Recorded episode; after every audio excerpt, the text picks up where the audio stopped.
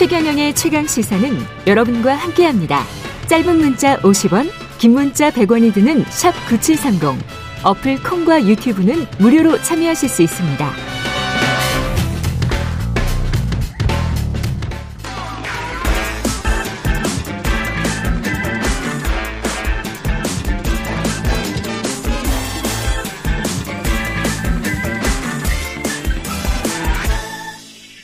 네, 한 번 더 뉴스 시간입니다. 오늘은 한국경제신문 최영찬 기자와 함께합니다. 안녕하십니까? 안녕하세요. 예, 개정된 교육 과정에서 5.18 민주운동이 빠, 빠졌습니까?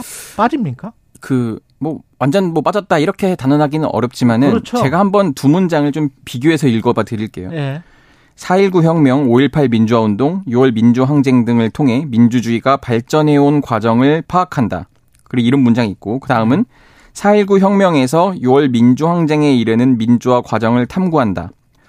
그러니까 이게 지금 2022 교육과정이고 예. 앞서 말씀 그 읽어드린 게 2015 교육과정이에요. 그러니까 보통 이제 지금 7년 단위로 현재는 확정인데. 5.18 민주화 운동이 들어가 있는데 네네.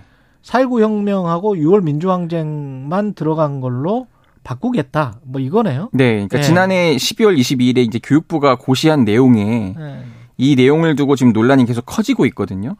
그러니까 우리나라에서 민주주의의 이념과 원리를 실현하고자 한 사례라고 하면서 4.19 혁명과 6월 민주항쟁만 예시로 든 셈입니다. 또 고등학교 한국사 2 성취 기준 해설도에도 이 4.19 혁명에서 6월 민주항쟁에 이르는 과정 이런 식으로 나와 있습니다. 어떤 배경일까요?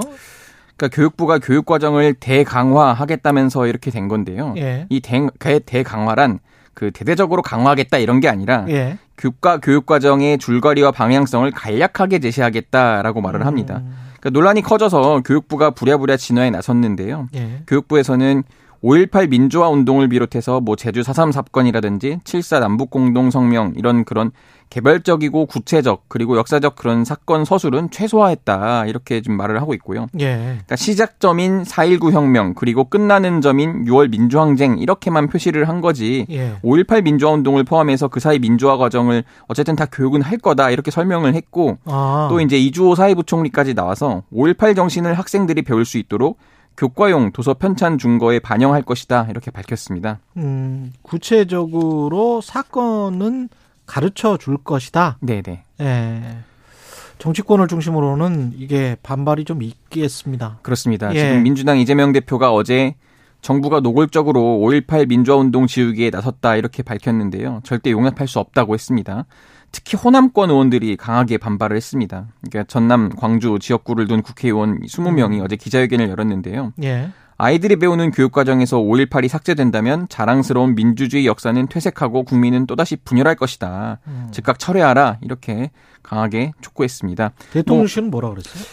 이게 지금 대통령실은 굉장히 억울함을 표를 했어요. 이제 억울하다. 교육부랑 그 입장이 비슷한 건데 음. 문재인 정부 때 구성된 연구진이 만든 거다 이렇게 예. 강조를 했거든요. 문재인 정부 때였던 2021년 12월에 구성된 이 역사 교육 과정을 이 개발한 정책 연구진이 이런 취지에서 서, 사건 수- 서술을 축소한 거다 이렇게 얘기를 했습니다. 그렇군요. 예. 국회 교육위에서 공방이 좀 오갈 것 같네요. 그렇습니다. 이 문제는. 예. 예.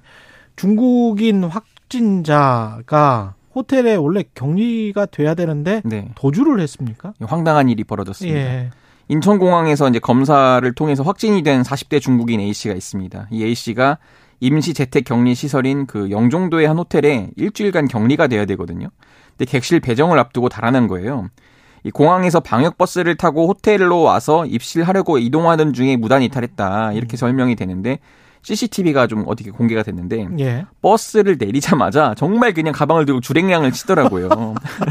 그래서 이게 관리 인력이 다소 부족했던 것 아니냐 이런 지금 지적도 나오고 있습니다. 어쨌든 아니 근데 뭐 당연히 따라갈 거라고 생각했겠지. 그걸 또 경찰처럼 뭐 이렇게 할 수는 그러니까요. 없을 것 네. 같아요. 예. 네, 어쨌든 지금 뭐 A 씨가 네. 감염병 예방법을 위반한 현행범이거든요. 예. 지금 수배가 된 상황이고 체포되면 1년 이하의 징역 또는 1천만 원 이하의 벌금에 벌금. 처해지고요. 예. 또 강제 출국돼 일정 기간 입국도 제한될 예정인데 아직 지금 오전 상황까지 지금 잡히진 않았습니다. 중국 코로나 확산은 뭐 심각하다는 소식을 지난번에 전해드렸는데 네. 중국발 입국자 비율이 지금 크게 늘었습니다. 오히려 그쪽에서 이제 푸니까 네. 이분들이 많이 오는가 보네요. 그렇습니다. 이제 네. 그 그러니까 우리가 이제 해외에서 입국한 사람들 중에서 중국인 확진자 비율이 어느 정도냐 이런 걸 봤을 때 예. 일주일간 지금 해외에서 코로나 확진자가 한 41.9%가 중국발 입국자인 거예요. 계속 그러니까 아, 전뭐 다- 세계 전 세계 다 오는데 그 중에서도 중국발 입- 확진 입국자도 있긴 있으니까. 예. 근데 주로 중국에서 온 사람들이 확진이 많다는 거거든요. 예. 그러니까 4일 기준으로만 보면요. 4일 0시 기준입니다. 76%예요. 4일 0시 기준으로 해외 확진자가 100, 그, 72명이었거든요. 예. 이 중에 중국발 확진자가 131명인 겁니다. 76% 최고점을 찍은 거죠. 예. 지금 또 지난 2일 중국발 확- 입국자에 대한 전수 PCR 검사가 이뤄지는데 그게 또 하자마자 이렇게 확진자 비중이 크게 뛴 겁니다.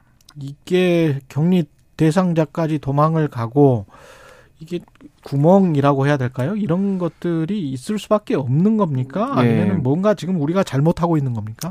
그러니까 다소 좀 급하게 음. 조금 그 정책을 좀 바꾸느라고 예. 좀 현장에서는 좀 혼동이 좀 있는 것 같아요. 예. 그러니까 이제 승객 정보에 대한 그 검역 정보 사전 입력 시스템이라는 게 있는데 이 이관 과정에서 일부 입국자 정보가 누락이 됐다는 거예요. 지난 2월 그렇군요. 2일부터 어. 네 어쨌든 지금 뭐 PCR 검사를 받아야 하는데 시스템 오류로 검사 대상 입국자 2천 명에 대한 안내가 제때 이루어지지 않았습니다. 그럼 공항에서 PCR 검사를 안 받고 받지 않고 그냥 나갈 수 있다. 뭐 이렇게 되는 거예요? 그러니까 그랬었는데 예. 어쨌든 이거는 지금 이제 개선이 된 것 같고요. 개선이 됐고.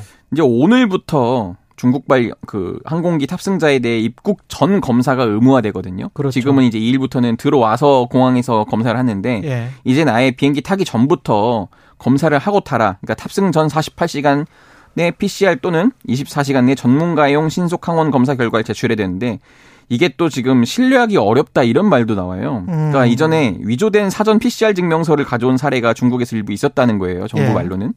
어쨌든 그래서 특정 항공기에서 확진자 대량 발생 시 이 현지 공간에 음성 확인서 적정 발급 여부 확인을 요청하겠다 이렇게 정부가 설명을 했습니다. 중국 관영 매체들이랄지 그리고 중국의 인플루언서들, 인터넷 인플루언서들은 또 우리만 차별한다. 네. 뭐 이런 식으로 이제 강력하게 반발을 하더라고요. 그렇기도 하고 지금 네. 중국 당국도 아마 초창기 때부터 했던- 것처럼 그렇죠. 지금 매- 일부 나라에서 우리에 대해 좀 강제 그 굉장히 강하게 제재를 하는데 이러면 상응한 조치를 취하겠다 뭐 이런 식의 지금 스탠스를 취하고 있어서 예. 이게 또 외교 문제까지 비화될지 좀 걱정이 되는 대목이 있습니다. 약간 좀 걱정이 됩니다. 예, 한국경제신문의 최영찬 기자였습니다. 고맙습니다. 감사합니다. 예, 6636님 어제 회사에서 청취율 조사 전화 받고 최경령의 최강 시사 말했습니다.